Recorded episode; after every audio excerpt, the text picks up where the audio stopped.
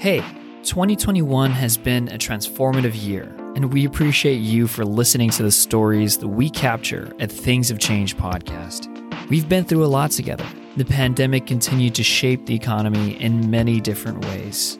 From supply chain crunches affecting our electronics to the comeback of inflation scares similar to the 1970s. Our grocery bills got higher. Companies found it hard to find lumber. Gosh, and what a disaster for semiconductors in the auto industry. But in 2021, we've also seen some really exciting things. We saw the renewed interest to invest in space.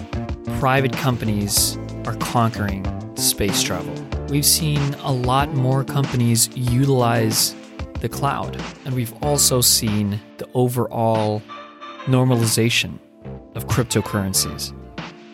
The Things Have Changed team is going to take a winter break until January 9th. We're going to use this time to reflect on the biggest trends in 2021, and we're excited to share what will shape the future of the digital economy.